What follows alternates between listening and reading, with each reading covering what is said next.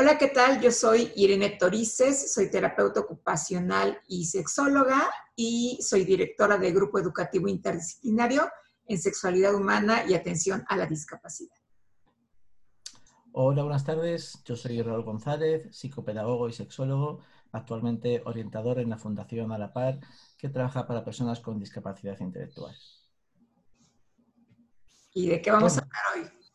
Esta tarde, Irene, vamos a abordar dentro de una convención que hubo, la Convención de los Derechos de las Personas con Discapacidad, eh, aprobada en el dos mil seis. Eh, vamos a abordar dentro de los múltiples artículos que, que en ella se estipulan, el artículo veintitrés, que habla del respeto del hogar y de la familia, de las personas con discapacidad. Porque, bueno, por nuestra formación, no solamente en el área de discapacidad, sino en el área de sexología, es uno de los artículos que, que más incide en el derecho a esa formación de algún tipo de pareja o familia. Entonces, si te parece, vamos a ir desgranando los diferentes artículos, los diferentes puntos de los que se compone el artículo y comentando, y comentando lo que, lo que ello nos aporta. Me ¿O no? Excelente. ¿Quieres que empiece? Por favor, Irene. Bueno, eh, inicia diciendo este artículo en el punto número uno que los estados parte tomarán medidas efectivas y pertinentes para poner fin a la discriminación contra las personas con discapacidad en todas las cuestiones relacionadas con el matrimonio, la familia, la paternidad y las relaciones personales, y lograr que las personas con discapacidad estén en igualdad de condiciones con las demás a fin de asegurar que se reconozca el derecho de todas las personas con discapacidad en edad de contraer matrimonio, a casarse y fundar una familia, sobre la base del consentimiento libre y pleno de los futuros cónyuges. Se respete el derecho de las personas con discapacidad a decidir libremente y de manera responsable el número de hijas e hijos que quieren tener y el tiempo que debe transcurrir entre un nacimiento y otro, y a tener información, educación sobre reproducción y planificación familiar apropiados para su edad y se ofrezcan los medios necesarios que les permitan ejercer esos derechos. Y el último inciso de este primer punto es que las personas con discapacidad, incluidas las niñas y los niños, mantengan su fertilidad en igualdad de condiciones con las demás. Y por ahí empezamos, Raúl. Dice bastante. Dice bastante la primera, el primer punto. Bueno, a ver, lo, lo primero que tendríamos que, que tener claro, Irene, es que, que, que la convención está aprobada, está ratificada en la mayoría de los países miembros. Yo sé que en España tanto se aprobó, se ratificó y entró en vigor en el año dos mil ocho. Eh, sí que estamos yendo muy despacito, eh, consiguiendo poco a poco, ¿no?, Eh, darle paso a los artículos que, que, que la Convención se compone. Y espero que, a, igual que, que nos está costando y poco a poco, que algunos, eh, según se va desgranando, se, se replanteen, ¿no? Puesto que hay algunas cosas que dices, bueno, quizá con ciertos matices podrían mejor funcionar o, o, o deben cambiarse, ¿no? Entonces, bueno, eh, por supuesto, la, la primera parte que encontramos aquí, la de formar familia, eh, matrimonio. Eh, Quizá lo primero que yo, que yo aquí resalto es que de repente lo que nos hablan es de, del matrimonio, la familia, la paternidad, las relaciones personales, y aquí tendríamos que, que separar, son cosas diferentes, ¿no? Es decir, eh, uno puede formar familia sin contraer matrimonio, uno puede, tener, uno puede contraer matrimonio y nunca formar familia, eh, y se puede acceder al derecho a la maternidad y la paternidad sin, sin tener matrimonio e incluso a veces sin tener familia, ¿no? Entonces, bueno, son, digamos que es como que han, hay una amalgama de muy buenas intenciones, que es eh, reconocer algo que, por lo menos en discapacidad intelectual, siempre ha estado como un fuerte tabú, ¿no?, ahí presentado, que es de repente que puedan formar pareja las personas con discapacidad, que, que se reconozca ese derecho. Que pareciera que no pudiera existir uno sin lo otro, como bien lo, lo planteaste, la, el tener o no hijas o hijos, con la unión en pareja o con la unión eh, conyugal. Y eh, bueno, si bien, como eh, acabas de decir, habrá algunas cosas que tendrán que reformularse y esta será una de ellas. Eh, a mí me gustaría empezar por decir cómo están las cosas, por ejemplo, en México, que quizá no son muy distintas a cómo están en, en España, específicamente en cuestiones de matrimonio, y quizá este fue un análisis que hicieron en Naciones Unidas y por lo cual lo dejaron así. El Código Civil Federal, eh, como muchos códigos en diferentes países, se basa en la interpretación del juez o del juzgado al que se acerquen, en este caso, las personas con discapacidad. Y este Código Federal, que aplica a toda la República Mexicana en cuestiones que tengan que ver con el ámbito federal, en su capítulo dos, que habla de los requisitos justo para contraer matrimonio, en el artículo ciento cincuenta y seis, fracción nueve, que habla de la tutela, eh, en su capítulo noveno, dice que eh, están impedidos para contraer matrimonio aquellas personas que tienen incapacidad natural o legal.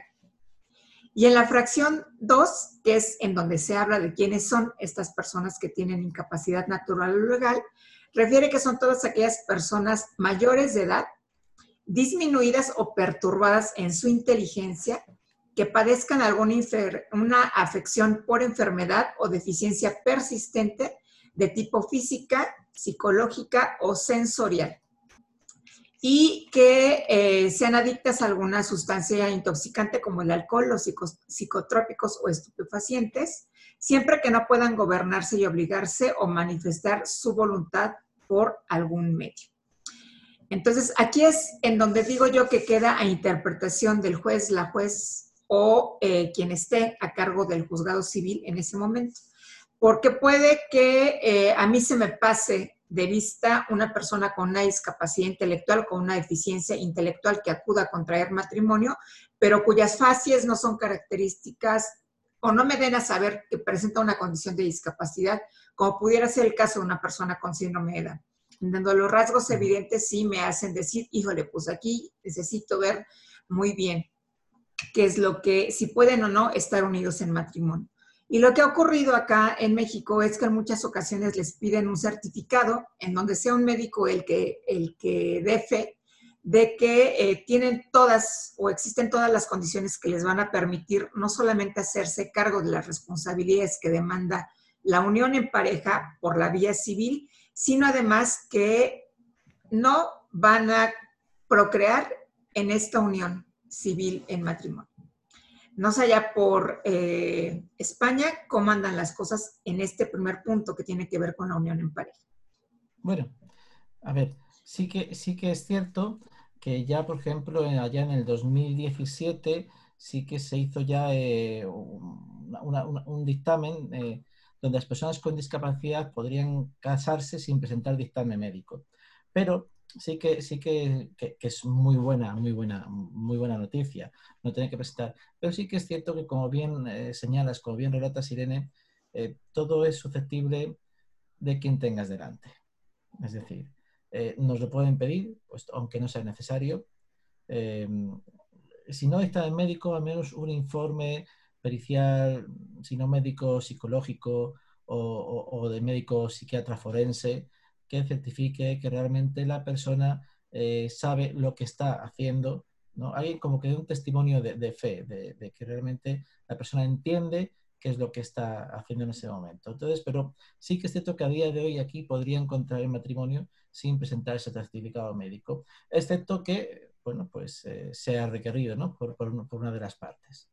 Que, que bueno, que te diré que en mi, en mi experiencia eh, ha habido de todo, ¿eh? Conozco matrimonios que no han tenido ninguna pega y otros que han tenido casi que recurrir ante otro tribunal para poder casarse. Entonces, bueno, aquí sí que tenemos esa, esa parte reconocida.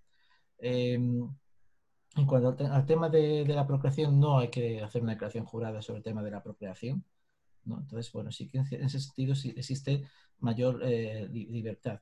Sí que hace poquito, que de hecho era uno de los puntos que, que, que recoge también este artículo, hasta hace poquito sí que ha salido ya como una sentencia en firme para el tema de la no esterilización de las personas con discapacidad intelectual, que aunque estaba desde hace muchos años eh, encima de la mesa, no había como nada así ciertamente en firme. Entonces tampoco se recoge dentro de, del acta de matrimonio, no se recoge nada en ese sentido. Se, se, se presupone que las personas han dado su consentimiento y que saben perfectamente lo que va a ocurrir, lo que van a hacer en ese, en ese acto, ¿no? de, de, de, de matrimonio. Ese acto eh, depende si es eh, sagrado a través de la iglesia o, o a través del juzgado, ¿no? Los, los papeles también han emulado todos, pero pero sí que es cierto que en ese sentido no hay tanta, con, tanto problema. Más problemas, aquí siempre ha sido un, un problema de índole más social, de, del, del tabú y, y la creencia social en cuanto a si dos personas con discapacidad intelectual deben o pueden contraer matrimonio y lo que ello conlleva, ¿no? La, el, sobre todo el hecho de procrear o de si pueden, van a aprender a vivir ellos solos o necesitan apoyos para, para poder desarrollarse en el día a día.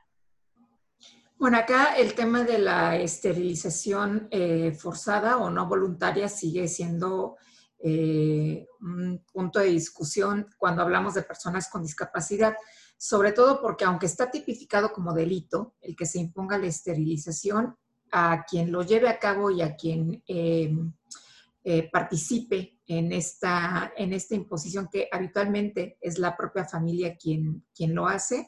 Eh, lo real es que son pocos los casos que llegan a, a ser denunciados y, en consecuencia, a aplicar la sanción que el Código Penal eh, impone. Eh, hubo una, en, en el informe alternativo que presentó México a Naciones Unidas en el dos mil diecinueve, respecto a las acciones del Gobierno de México de dos mil catorce a dos mil dieciocho, justo fue un tema que llamó eh, significativamente la, la atención del, del Comité de Naciones Unidas para el cumplimiento de, de la Convención. Eh, ya que no hay datos estadísticos o ningún tipo de dato que nos permita eh, saber cuál es el número de personas que se esterilizan anualmente que presentan alguna condición de discapacidad. Y en este punto a mí me tocó la tarea de eh, indagar a través de una institución que tenemos acá, que es el Instituto Nacional de eh, Transparencia y Acceso a la Información, y todas las instancias a las que se consultó refirieron no tener información al respecto. Eso se convierte en un problema porque entonces sigue haciéndose de manera clandestina, por ponerle un, un adjetivo, y al final nos eh, llegamos a enterar cuando hay alguna participación en un curso, programa, taller de educación en sexualidad. Eh, cuando alguna de las chicas o los chicos levanta la mano y nos comparte que fue sometido a este procedimiento y que nunca se le pidió su autorización. Que además en México, como seguramente lo será también en tu país, el consentimiento informado para los procedimientos definitivos es un requisito indispensable en términos médicos, especialmente, sí, aunque no de manera exclusiva. Sí, sí, así, así es. La verdad es que yo tampoco dispongo de datos ¿eh? para decirte cuántas personas con discapacidad intelectual han sido sometidas a algún tipo de... No, no dispongo de datos. Haberlos tiene que haberlos, no, no los tengo en mi, en mi mano. Y haberlos tiene que haberlos y estoy seguro que no todos los que, los que son. Porque, bueno, porque sigue existiendo pues, clínicas privadas donde, bueno, pues con un previo pago se, se hace y no hay mucho mayor cuestionamiento que el consentimiento informado de, de, la, de la persona o de los tutores, en este caso. Que muchas veces eh, en discapacidad intelectual eh, siempre ha primado más, antes que la voz de la persona con discapacidad intelectual, la voz de los tutores o representantes legales. Así es. Aunque no haya un juicio de interdicción de por medio, aunque la persona con discapacidad sea perfectamente capaz de decidir qué quiere hacer con su vida personal. Sí. De, de hecho, eso sí que se está cambiando ahora, ¿no? La, la capacidad de, de, de decidir de la persona, ¿no? Intentando rehabilitar, por lo menos aquí en España, que sean ellos los propios eh, dueños, ¿no? Esa, esa patria potestad que se rehabilitaba a favor de los padres, que sean ellos los que rijan su capacidad de obrar, ¿no? Y de decidir. Eso sí que se está trabajando en ello para que así sea. Y por lo menos tengan voz y voto y se les escuche, ¿no? En, en todos estos procesos, tanto de incapacidad, Eh, bueno, de, de rehabilitación de la capacidad, o en procesos de, de, de la esterilización forzada, o en procesos de interrupción voluntaria del embarazo. Es decir, que sea, al fin y al cabo, la persona con discapacidad intelectual quien se le escuche eh, y, y, y pueda optar, ¿no? y, deci y decidir. Con, por supuesto, siempre digo, con todos los apoyos necesarios y toda la información que haya que darles, facilitarles y adaptar. Yo entiendo que a mí también me sueltan una parrafada de estas que a veces uno no lee y tiene que leerla cuatro, cinco, seis o veinte veces, ¿no? Pues habrá que adaptar los términos, habrá que adaptar eh, la forma de explicarlo para que se pueda entender y sea interpretada por todos. Claro. Y bueno, aquí en la cuestión de los hijos, me parece que se refiere únicamente a los hijos biológicos, más no a la decisión, por ejemplo, de eh, adoptar si no se tiene la capacidad de eh, procrear de manera natural por cualquier condición de, de discapacidad. Y bueno, pues aquí eh, también es todo un tema el asunto de la adopción por parte de personas con discapacidad, independientemente de cuál sea la condición que presente. Vale, aquí sí que es cierto, eh, nosotros ponemos la interpretación que tenemos incluso en, en que te he dicho que te, te mandaré luego, ¿no?, en lectura fácil, que hay una, una interpretación en lectura fácil, sí que recoge que se refiere no solo a hijos biológicos, sino también a la opción de poder adoptar. ¿Qué ocurre a día de hoy, Irene? La realidad es que realmente a este artículo no nos hemos asomado ni, ni, ni a la ventanita. Es decir, es correcto. Estamos, estamos trabajando, sabemos que está ahí y que se ha ratificado y que está aprobado y que todos los Estados miembros vamos a poner de nuestra parte para que así sea, pero es cierto que el área de, que tiene que ver con la sexualidad eh, no nos hemos asomado, hemos movido un poco la cortina como, como un poco, ¿no?, que una ráfaga de aire. Entonces seguimos trabajando con una legislación an, antigua, ¿no? Es decir, lo que te comentaba antes de, de, del cambio del Código Civil, bueno, pues es, ya se hizo esa propuesta de ley para que no tengan que, eh, se está eh, cambiando la capacidad de, de decidir, de obrar de, de la persona. Todo eso, por supuesto, son los engranajes previos para que puedan llegar a esta decisión. Pero claro, cuando uno lee que sí, que la realidad es que puedan decidir en cuanto a, a, a buscar, desear, tener hijos, a cuanto procrear y si no, adoptar, eh, eso en el papel está muy bien plasmado, es, es, es, eh, aplaudo que esté. La realidad es si contamos con los apoyos necesarios tanto a nivel social, institucional, familiar, para que eso se lleve a cabo, ¿no? Claro. Esa sería la, la pequeña prueba. Pero bueno, sí, en, en teoría, nosotros en la interpretación acá en España, que, y que incluso se ha facilitado, te digo, en, en lectura fácil para personas con discapacidad, sí que se recoge. De hecho, la, la frase, lo, lo tengo por aquí en, en lectura fácil, es eh, tengan hijos o puedan adoptarlos. O sea, que, y eso se da así a las personas con discapacidad. Igual que críen a sus hijos con responsabilidad. Son eh, esos, esas leyes que se han recogido, que se extraen de la Convención, y que creemos que, que, que debería ser así, ¿no? Es ese desarrollo pleno como, como hombre, como mujer de cualquier persona. Sí, como lo dice la propia Convención, en igualdad de circunstancias con el resto de las personas, ¿no? Eso es, eso es. Pues, ¿te parece si te vas con el número dos, Raúl? Sí, claro que sí. Y dice, y dice, a ver si no me he ido, vale, y dice, y dice así. Los Estados partes garantizarán los derechos y obligaciones de las personas con discapacidad en lo que representa la custodia, la tutela, la guarda, la adopción de niños o instituciones similares, cuando esos conceptos se recojan en la legislación nacional. En todos los casos se velará al máximo por el interés superior del niño. Los Estados partes presentarán la asistencia apropiada a las personas con discapacidad para el desempeño de sus responsabilidades en la crianza de los hijos. Me gusta la puntualización que, que hace, que es esa parte que dice eh, cuando esos conceptos se recojan en la legislación nacional. Y es que, claro, eh, empezamos a lanzar una convención de derechos teniendo en cuenta que en muchos países de los Estados miembros de las partes no se recogen todavía. Eh, en algunos incluso eh, eh, la, la, la definición de persona con discapacidad sigue todavía respondiendo a términos De, de otros conceptos ya antiguos. Así es. Lo digo, lo digo porque incluso aquí en España hemos, se ha conseguido hace muy poquito que, que, que se recoja que se dice persona con discapacidad intelectual y, y ya se obvien otros, otros términos, ¿no?, que, que han sido, bueno, pues eh, vilipendiados y, y, y mal conceptuados. Claro. Entonces, bueno, pues eh, hemos lanzado, vuelvo a decir lo mismo que antes, han lanzado una gran idea, eh, pero cuando todavía a lo mejor quizá no estábamos eh, con un buen caldo de cultivo, un buen, un buen caldo nutritivo para que salga esto a, a, hacia adelante. A ver, eh, me parece bien que se recoja, que se garanticen los derechos y que siempre se va a velar, velar al máximo por el interés superior del niño. Esto quiere decir que tenemos que potenciar no solamente el derecho a esa decisión de tener o adoptar hijos, sino el derecho de que realmente debemos de hacer algo para poder dar todos los apoyos necesarios. Es evidente, y es más, cuando trabajas con personas con discapacidad intelectual que viven en pareja y que te, se plantean en un momento dado eh, tener descendencia, ellos mismos se preguntan, ¿pero quién nos va a ayudar? Claro. como cualquier otra persona, porque también es una realidad que quienes no presentamos una condición de discapacidad evidente, o sí. Es, es, es, es, es, siempre, a mí siempre me gusta, sin, sin un diagnóstico claro. Exacto.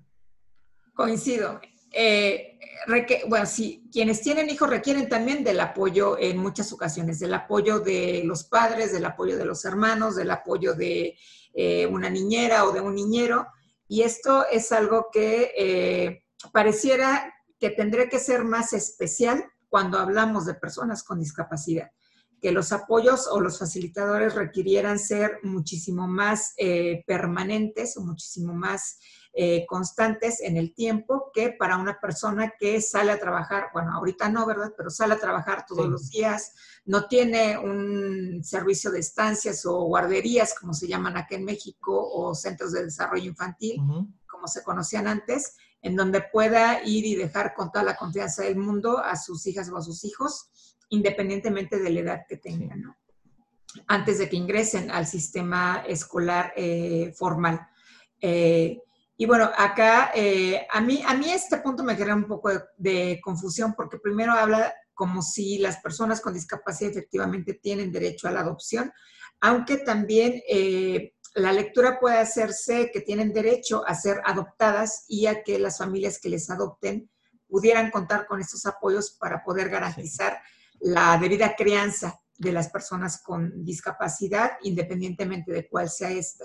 Y sobre todo me llama aquí la atención cuando habla de la tutela, la guardia, la guarda, perdón, y la adopción de niños eh, o instituciones similares. Eh, sí. Pero no sé tú qué lectura, si le das esta misma lectura o yo estoy dando una interpretación a esta. No, no, no.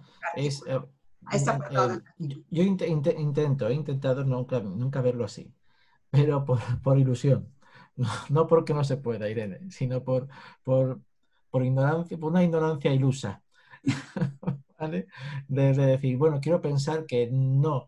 Se, se, se está intentando ver que, bueno, que también se puede adoptar a las personas con discapacidad y que luego los adoptantes sean los que decidan.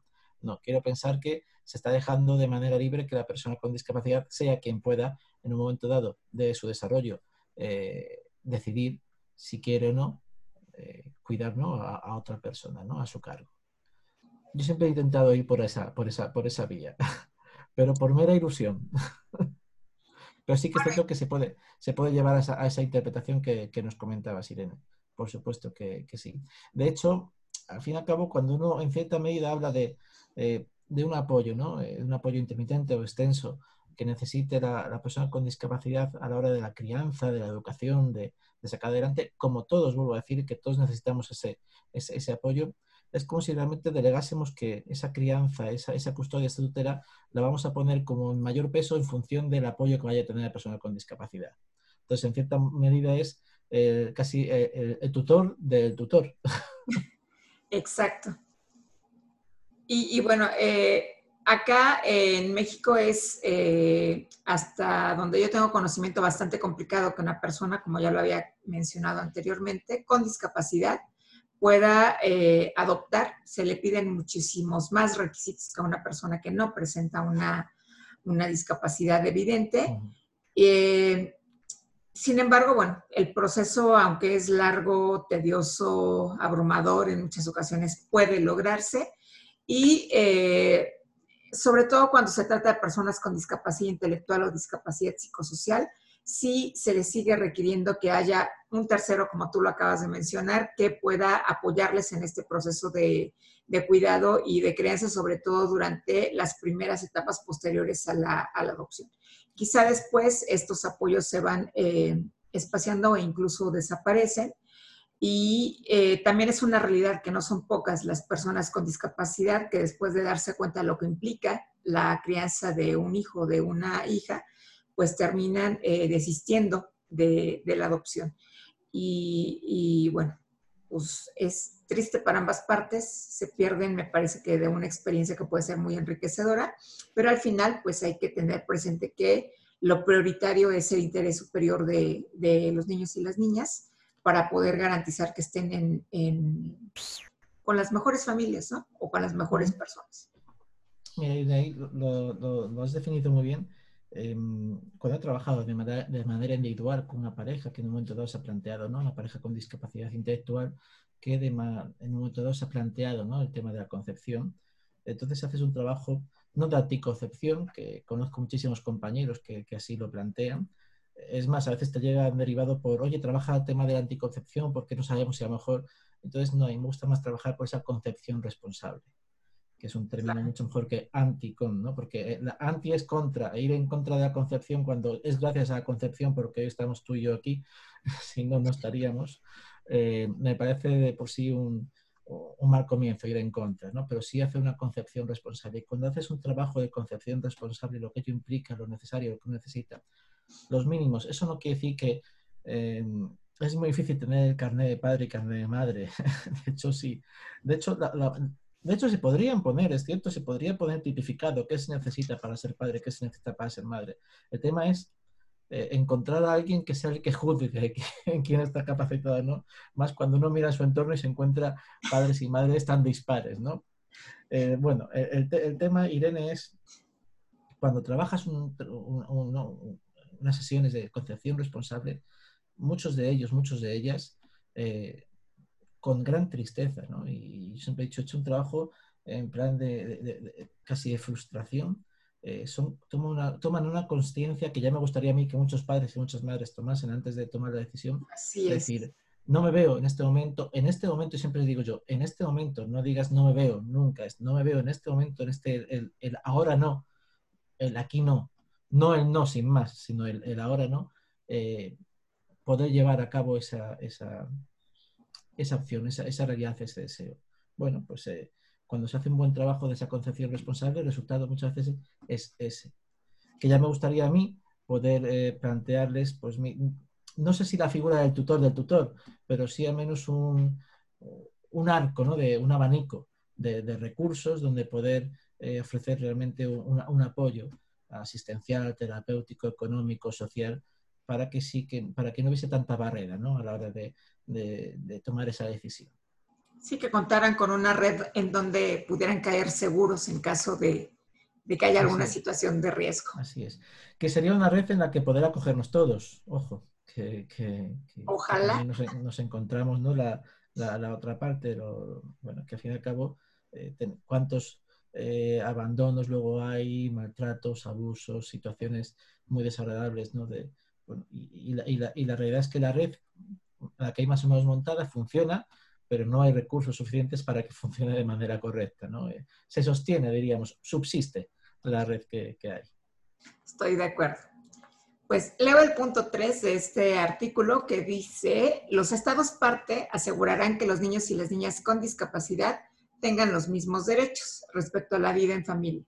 Para hacer efectivos estos derechos y a fin de prevenir la ocultación, el abandono, la negligencia y la segregación de los niños y las niñas con discapacidad, los estados parte velarán porque se proporcione con anticipación información, servicios y apoyo generales a los menores con discapacidad y a sus familias. Y esta es la historia de nuestras vidas, ¿no?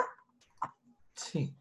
Por pero, lo que hemos pero... trabajado todo el tiempo que hemos estado junto a personas con discapacidad y familias. Sí, es, de, es decir, eh, disfrutan de la vida familiar como los demás niños y niñas. Vivan con sus padres, con sus madres, tengan una familia eh, si sus padres no pueden atenderles. Es el día a día de los que trabajamos en el ámbito de la discapacidad, ¿no? Eh, quizá ya no es solo velar eh, por esto, sino ir un, un paso antes, previo, ¿no? Es cuando ocurre una situación de, de la discapacidad, de repente el trabajo de, de, de ese hijo deseado, ¿no? Esas eh, expectativas que se crea la, la pareja para tener un hijo, eh, lo que proyectamos hacia un futuro a largo plazo y luego de repente pues, aparece en nuestra vida la discapacidad como condición del ser humano. Si es que está, está ahí, que es que a veces hablamos de ella como si fuese un, un ente externo, ¿no? La, la discapacidad está dentro del ser humano, es una condición más. Entonces, cuando haya un concepto más universal, que se entienda la discapacidad como algo que está dentro de, de, del hecho de ser seres humanos, eh, quizá, entonces a lo mejor podríamos disfrutar, ¿no? de, de, de, de, de, lo que, de lo que ha acontecido en ese, en ese momento. Pero claro, eh, nos toca luchar no solamente que haya una felicidad de la persona con discapacidad en el entorno familiar, sino que la familia tenga, bueno, pues ese, ese duelo que a veces hay que, hay que hacernos de unas expectativas que a veces vienen muy empujadas de manera social, ¿no? Y más hoy en día con la creciente, eh, este, es, es una vorágine, ¿no? que, que empuja de, de tecnología, de... De, fíjate que hablábamos tú y yo antes de, de, de, de comentarnos un poquito de, de si, si utilizar el, el mouse o, o no, es decir, yo que no soy muy tecnológico, bueno, pues en, en esta vorágine tecnológica donde se prima, ¿no? el, el, el que va por delante, ¿no? el, que, el que tiene unas capacidades como extraordinarias, el que, el, el que proyecta, el que, el que investiga. Entonces, que de repente con esas expectativas aparece la discapacidad en nuestro entorno y las expectativas se desploman. Se caen. Sí. Aparece, aparece un duelo. Entonces, bueno, no es tanto conseguir si, que, que, que, que el hijo, la hija con discapacidad disfruten de la vida familiar, por supuesto que tienen que disfrutarla, pero para que puedan disfrutar ellos de la vida familiar, lo que tenemos que conseguir es que la familia entienda que, que la discapacidad es una condición del ser humano. Bueno, la familia, el universo, ¿no? el, el mundo, el planeta Tierra, que, y que eso está ahí, que es una condición más del ser humano. Ah. Aquí el, eh, el problema, por ponerlo en, de alguna forma en, en la mesa, es que por lo general, aún y con todos los avances médicos, sigue tomando a las familias por sorpresa. Y evidentemente ante la sorpresa de algo eh, que llega a tu casa y que no te es conocido, que no te es eh, cercano, familiar, hay una a, gran incertidumbre, una gran ansiedad. Y, eh, y aquí habría que trabajar no solamente para proporcionar información, servicios y apoyo a los menores y a las familias, sino también al personal médico educativo que está en primer contacto con estas familias y que tendría la obligación de explicarles de manera puntual, clara y además con toda la calidez que es necesaria, cuál puede ser, eh, cuál puede ser el pronóstico de tener un hijo con discapacidad en casa. Que esto eh, lamentablemente sigue ocurriendo y no creo que sea nada más aquí en, en México o en los países no, eh, latinoamericanos o del tercer mundo, sino también en los países mucho más desarrollados, en donde quien da la noticia a las familias de que el hijo o la hija presenta una condición de discapacidad, pues prácticamente les dice lo que más le conviene es dejarlo olvidado en una institución y usted ocúpese de recuperar lo más rápidamente posible, a, como de reemplazar lo más rápidamente posible a este hijo que está defectuoso, ¿no? Yeah. Por ponerle algún adjetivo a la, a la cuestión. Me parece que la cuestión de prevención es una, eh, bueno, no me parece, estoy segura que la cuestión de prevención tendría que ser también parte de lo que eh, debería incluir este tercer apartado del artículo veinticinco y de las reformas que en algún momento tendrán que hacerse a este documento que es, no tiene precedentes eh, en el siglo veintiuno, y que, bueno, pues por primera vez nos ayuda a visibilizar las personas con discapacidad, no solo en el ámbito del, del hogar y la familia, sino en muchos otros.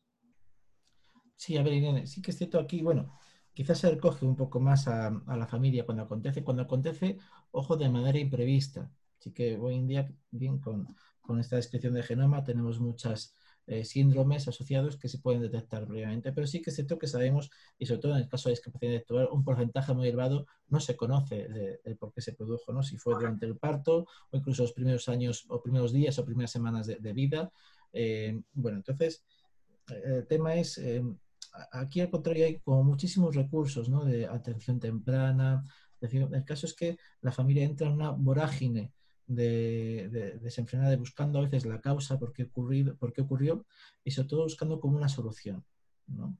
Y claro, cuando se plantea una solución es porque desde ahí un momento donde se plantea que a lo mejor la discapacidad intelectual es una enfermedad, y claro, no es una enfermedad, si, fu si fuese una enfermedad sería algo curable, tomaríamos una pastillita y nos curaríamos.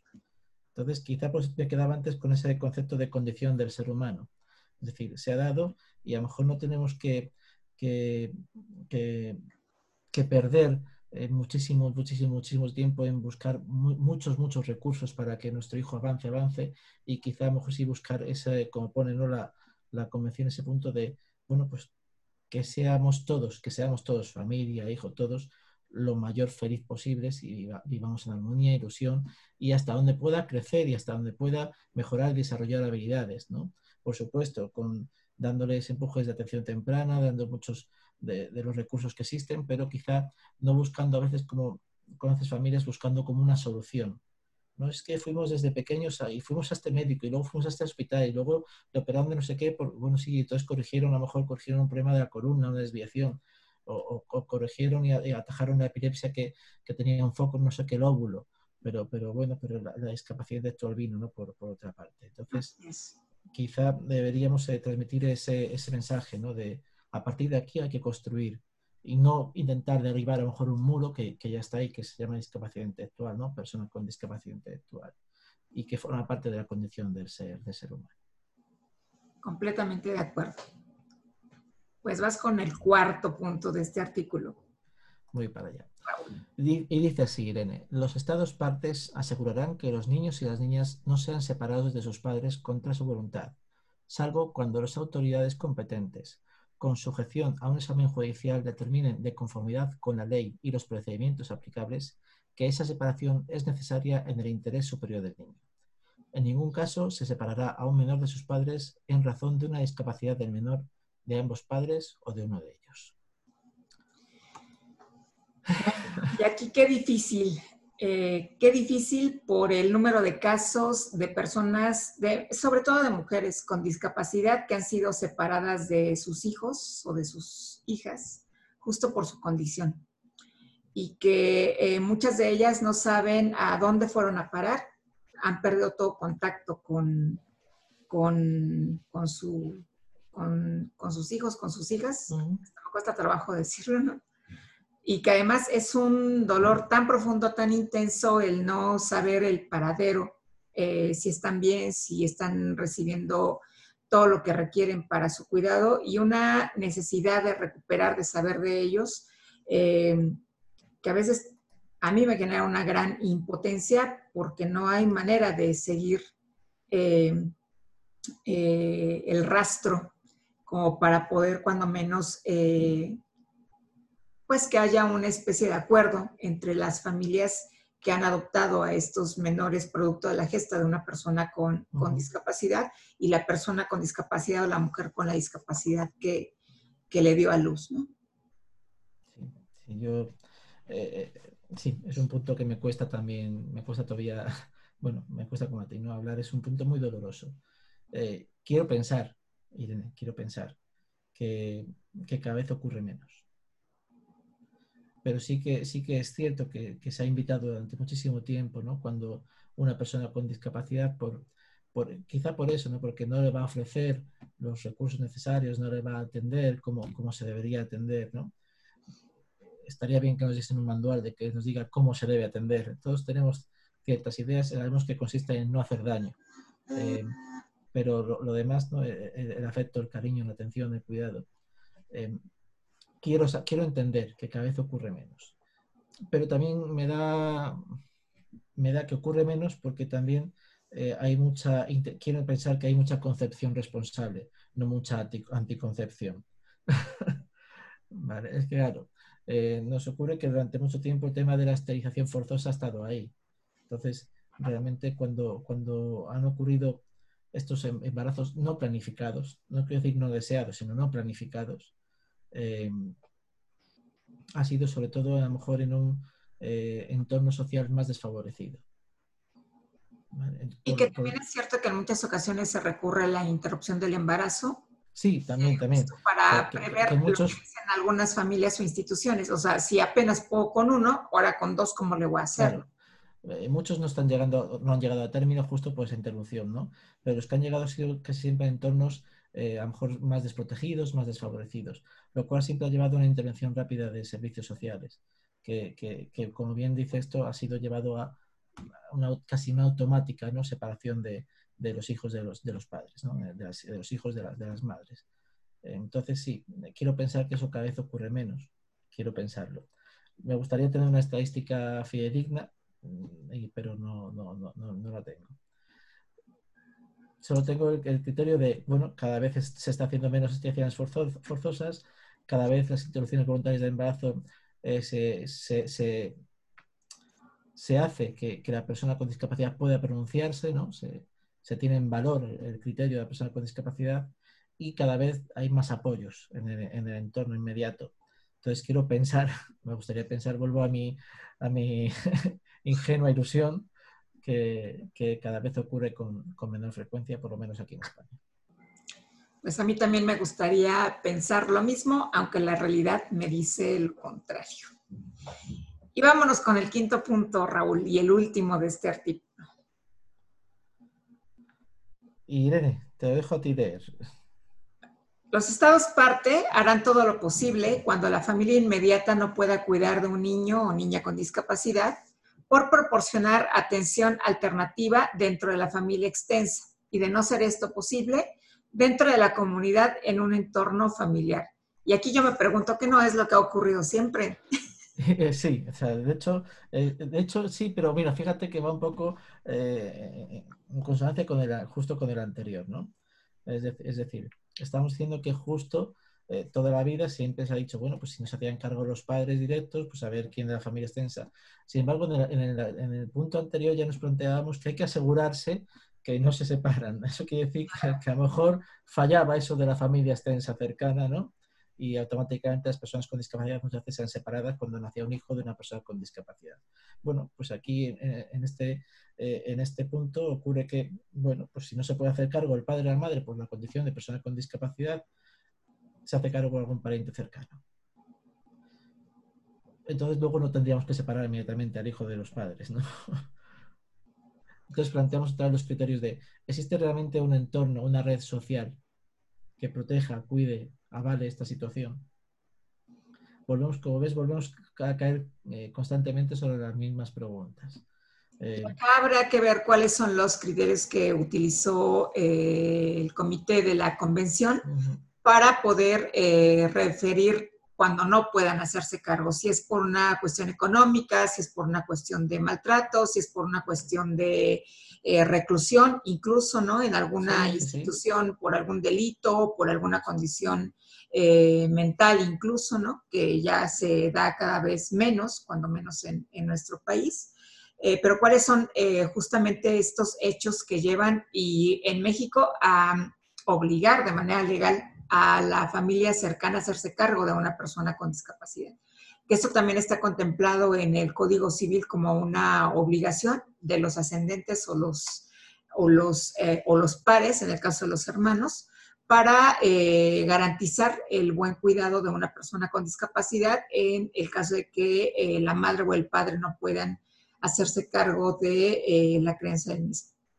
Sí, pero nosotros siempre previo juicio, es decir, siempre que se rehabilita la guarda, la guarda, custodia y tutela a otra persona, siempre tiene que haber un pequeño, una pequeña vista, ¿no? para, para decidir. Es decir, siempre se, cuando una persona con discapacidad se, se rehabilita la tutela y la custodia a, los, a favor de los padres, los padres fallecen, en teoría pasaría a los hermanos, pero los hermanos pueden rechazarlo. Entonces siempre hay una, una, una vista, un procedimiento judicial para designar ese, esa, ese tutor, ¿no? legal, ese representante legal para la persona con discapacidad. Y los hermanos pueden decir que no, con lo cual ya pasa al Estado o otras instituciones que puedan ejercer dentro de, de, de la función de representante legal de la persona con discapacidad. Pues acá pasa más o menos igual. No, eh, no, quizá por el tipo de, de familia que tenemos los latinos, eh, me parece que también es un poco igual allá en España, que tendemos a ser este, como muéganos, decimos acá, ¿no? O sea, familias que a lo mejor no convivimos eh, demasiado, pero que estamos ahí para apoyarnos eh, uh-huh. los hermanos, en, entre hermanos, entre hermanas, con los abuelos, las, eh, las mamás, los papás. Eh, y eso permite que justo eso que estás planteando se dé de una manera más sencilla. Eh, la cuestión es cuando... Eh, La condición de discapacidad es tan severa que implica demasiados, eh, eh, demasiado de mi tiempo, de mis, demasiado de mi, de mi energía, demasiado de casi todo lo que tengo para poder garantizar que justamente tenga las mejores condiciones de vida la persona con, con discapacidad. Y ahí es cuando generalmente pues hay quien dice, o sea, yo zafo, yo no le entro a esta, a esta parte. Y, y delego, delego en, en el Estado y, y, y, que, y, me, y me acojo a, a, a, bueno, a instituciones que, que se puedan hacer cargo de, de esta situación. Y me doy una vuelta de vez en cuando para saber cómo está o para pagar la estancia o para Eso poder es. apoyar con lo que requiera de ropa o llevarle algún obsequio y más nada, ¿no? O sea, un mm. poco es entenderse desentendiéndose de la cuestión sí. para... Eh, pues no transgredir ninguna, ninguna ley, ninguna norma y mucho menos lo que dice en este caso la Convención sobre los Derechos de las Personas con Discapacidad. Así y vamos es. con el primero de muchos artículos, ¿no? Y con eso terminaríamos este artículo veintitrés que nos habla del derecho a la, a la familia. Del respeto al hogar y la familia. Y de la familia. Y las relaciones, y poder mantener y unirse en, en, para formar, ¿no? Eh, matrimonio o no, familia o no, con hijos o sin hijos, pero por lo menos el, el derecho a unión en pareja, ¿no? Y me gusta más esa definición, unión en pareja. Ya quizá, quizá el, la connotación de familia tiene más implicación y la connotación de, de matrimonio tiene otra implicación. Incluso algunos dirían que es una connotación eh, que puede ser más religiosa, menos religiosa, o un mero hecho... Eh, histórico, ¿no? En un momento dado la gente decide unirse en, en, a, a través de un contrato, que al fin y al cabo el matrimonio es un contrato. Claro. Entonces me gusta más la unión en pareja, ¿no? Que se reconozca esa unión eh, como voluntaria, ¿no? y, y subjetiva de la unión en pareja y, eh, y el derecho o no a esa maternidad y esa paternidad, ¿no? Por parte de, de ambos. Y bueno, también invitar a quienes nos ven y quienes nos, eh, nos escuchen que eh, pues le den una lectura y nos manden sus comentarios respecto a lo que hemos discutido el, el día de hoy. Eh, en mi caso, a, al correo de la institución, que es geishat arroba geishat punto org punto mx. Y en el caso de Raúl. Y en el caso mío es eh, raúl punto gonzález, c, después de la Z, una C de casa, arroba alapar punto org. Pues ahí están nuestras vías de contacto y por el día de hoy cerramos. Yo soy Irene Torices, soy terapeuta ocupacional, sexóloga, directora de Grupo Educativo Interdisciplinario en Sexualidad Humana y Atención a la Discapacidad. Y yo soy Raúl González, psicopedagogo y sexólogo, orientador en la Fundación A la Par, aquí en Madrid, en España. Pues que la pasen bien. Hasta la próxima. Un saludo.